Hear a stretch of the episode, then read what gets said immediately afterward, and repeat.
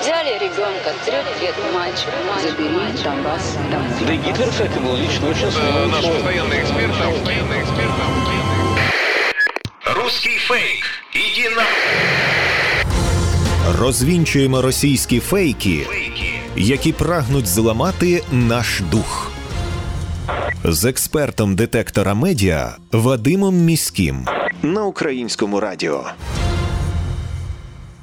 Вітаю! З вами Вадим Міський, і ми знову починаємо розбиратися у ворожій брехні, розбирати її на атоми, різноманітні фейки, вкиди і відправляти їх у слід за російським кораблем. Для чого ми це робимо? Щоб не потрапити на вудочку пропагандистів, тому що очевидно війна відбувається не тільки за території, а і за наші з вами уми.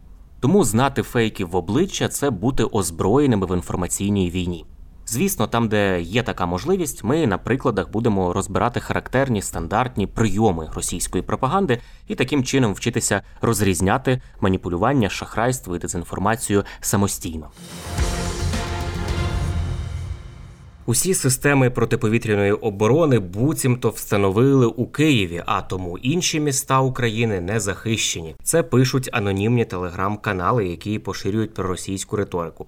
Історія, яку вони розповідають, полягає в тому, що 17 травня в Одесі пролунало орієнтовно 10 вибухів. Були, як вони пишуть, прильоти у військові об'єкти, і от за словами телеграм-анонімів, росіяни зрозуміли, що там хорошого ППО немає. В Одесі мається на увазі усе повезли у Київ, і тому вирішили для себе обрати саме Одесу для атаки.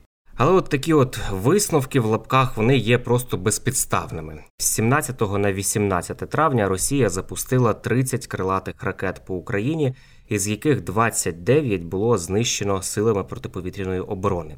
Про це заявляли у повітряних силах Збройних сил України. Також в ефірі телемарафону Єдині новини речник повітряних сил Збройних сил України Юрій Ігнат розповів, що днями під час ракетного удару над Одещиною було збито 8 ракет, і це спростовує меседж про те, що всю протиповітряну оборону, усі сили і засоби встановили тільки в одному Києві. Ну, бачите, ми не можемо розповідати вам, що де захищено і які кількість засобів, але дискусії безумовно небезпечні в плані інформації, тому що ну, люди зразу починають відповідно реагувати і так далі. і так далі. Це трапляється хвилями вже не перший раз. Тому треба спокійно до того відноситись. Військове керівництво, вище керівництво держави знає, де, кого, скільки і чим атакують. Стільки ударів, скільки взяв на себе Київ, ну треба порахувати так. Тому що Київ атакують найчастіше, а там, де б'ють найчастіше, треба більше захисту. Це очевидно і зрозуміло повинно бути усім. Те, що на Одещині відпрацювали, теж ну на жаль, уламки впали. Там є пожежа, так ну там служби працюють. Ну але ж вісім ракет збито. Повітряне командування схід. Подивіться, який там напрямок роботи потужний. Там ідуть бойові дії на Донецькому напрямку, на південно-східному напрямку, на півночі країни. Там дуже серйозний вектор роботи, і там теж постійно працює протиповітряна оборона. Харківщина, північні регіони, повітряне командування центр, яке за Київ відповідає, воно ще відповідає і за північ нашої держави. Тому перекриватись будуть протиповітряну оборону там де це найбільш необхідно, і розподіляти сили там, де це найбільш необхідно. У нас є дуже багато важливих об'єктів держави, стратегічних об'єктів, і е, треба це все перекрити. Україна велика, засобів мало. Попри те, що нам уже захід надав багато систем, різних систем, номенклатур ще от сам ті очікуємо так. То із ППО фактично по типам озброєння по номенклатурі дали все майже так, але ж кількість. Питання в кількості його те, що воно є, це добре, але потрібно потихеньку посилювати і озброюватись протиповітряну оборону проти нашого агресивного сусіда. Як сказав Олексій Данилов, секретар РНБО, проти терористів і гопників потрібно. Він розуміє тільки силу. Нам потрібна сила для того, щоб відбити агресію Росії. Ми слухали слова речника повітряних сил Збройних сил України Юрія Ігната. От, поширюючи власне такий меседж, що Київ прикривають, а інших буцімто ні, Пропагандисти і намагаються якраз залякати українців, викликати недовіру до влади і навіть розколоти наше суспільство. тому що, мовляв, кількості ППО засобів ППО не вистачає для того, аби закрити усю Україну. Отже, українська влада визначає, обирає якісь більш важливі і менш важливі області, що звісно не відповідає дійсності. Пропагандисти поширюють цей меседж уже далеко не вперше. Раніше вони просували у телеграм-каналах на Миколаївщині, Одещині, Харківщині. Тому, якщо і ви його десь зустрінете, то пам'ятайте це пояснення Юрія Ігната про те, що ж відбувається насправді. Ми кілька днів тому розповідали фейк про витік радіації, який, начебто, стався у місті Хмельницькому, тому що буцімто російська ракета влучила там у склад боєприпасів. Так от цей фейк, який ми вже спростували, отримав продовження. Російська пропаганда не полишає спроб його просувати за кордоном.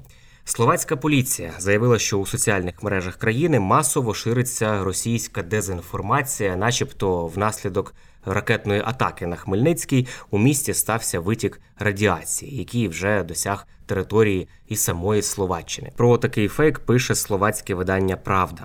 Як повідомляється, змістом дезінформаційної кампанії є твердження, нібито російська армія зруйнувала український склад боєприпасів у Хмельницькому, і внаслідок його руйнування у місті не мов би підвищився рівень радіації. І от підтвердженням цього повинні служити, начебто, підвищені показники місцевих лічильників радіації у Словаччини.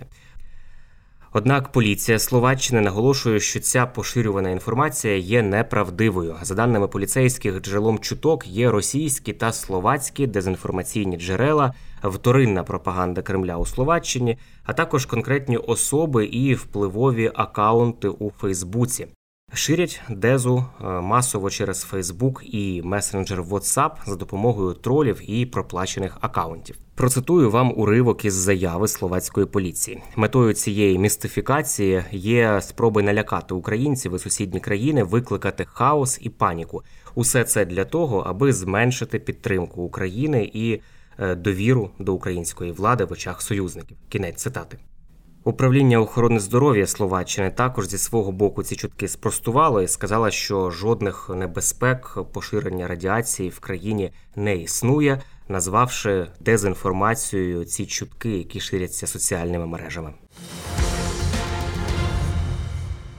Ну і на сам кінець улюблена паралельна реальність, яку хочуть створити російські пропагандисти в Україні, начебто, зменшилися антиросійські настрої. Пишуть вони, поширюють цю тезу в соціальних мережах, зокрема у телеграм-каналах, які транслюють риторику про кремлівську. Е, згідно із такими повідомленнями, владні органи е, українців повідомляють про те, що зменшилися в Україні антиросійські настрої. Мовляв, українці раді обстрілам і поступово навіть намагаються перейти на російський бік. Ну і автори, пропагандисти додають, що звісно ця ситуація ну прям так кардинально не змінилася, тому що Зеленський. Міцно тримає українців у своїх пазурях, пишуть вони, і підживлює ненависть до росіян, упроваджуючи так звану політику русофобії. Звісно, ця теза під собою жодного ґрунту не має. Ну, по-перше, органи влади не виходили з такою заявою в Україні і навіть не публікували якогось дослідження, яке могло би свідчити про зміну настроїв українців щодо росіян. Але водночас пропагандисти кажуть про протилежне, аби якось е, підсвідомо підштовхнути українців до примирення. Вони намагаються, як вони це традиційно роблять, створити свою паралельну реальність і натягнути її на голови е, українців. Е, нібито, якщо більшість уже ставиться добре до росіян, то варто усе забути, пробачити і обійнятися із так званим братнім народом. Ну і також е, в чергове підкреслюють вони оцю політику русофобії як мантру, продовжують це повторювати. Але ми прекрасно розуміємо, що і без жодної політичної кампанії з русофобії, яку всюди хочуть побачити, мариться вона росіянам. Всі прекрасно розуміють в Україні, хто є агресором, хто щодня коїть воєнні злочини проти мирних українців, е, хто знищує українські міста, села, містечка, хто вбиває і гвалтує людей. Тому так звана русофобія це якраз е, пряма реакція на ті нелюдські дії Росії проти України та українців. Ну і на сам кінець е, варто і якісь цифри з нашого боку навести, тому що все таки існує соціологія в Україні і вимірюються настрої населення.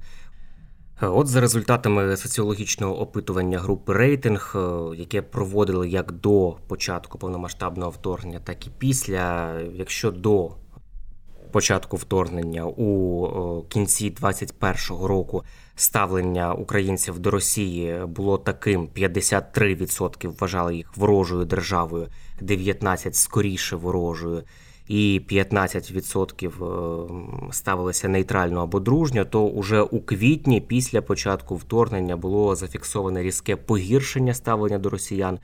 Майже 70% відповіли, що ставляться до них тепер вороже.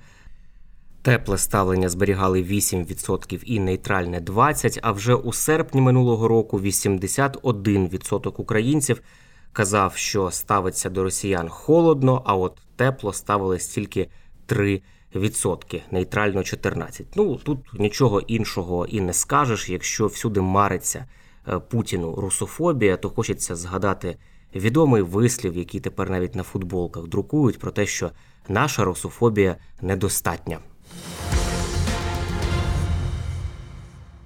Це були головні фейки на сьогодні. На сам кінець нагадую, що не варто довіряти різного роду чуткам і пліткам. Усі неконкретні, напівсекретні, панічні повідомлення мають у нас одразу вмикати червоне світло в голові, що таку інформацію слід перевірити.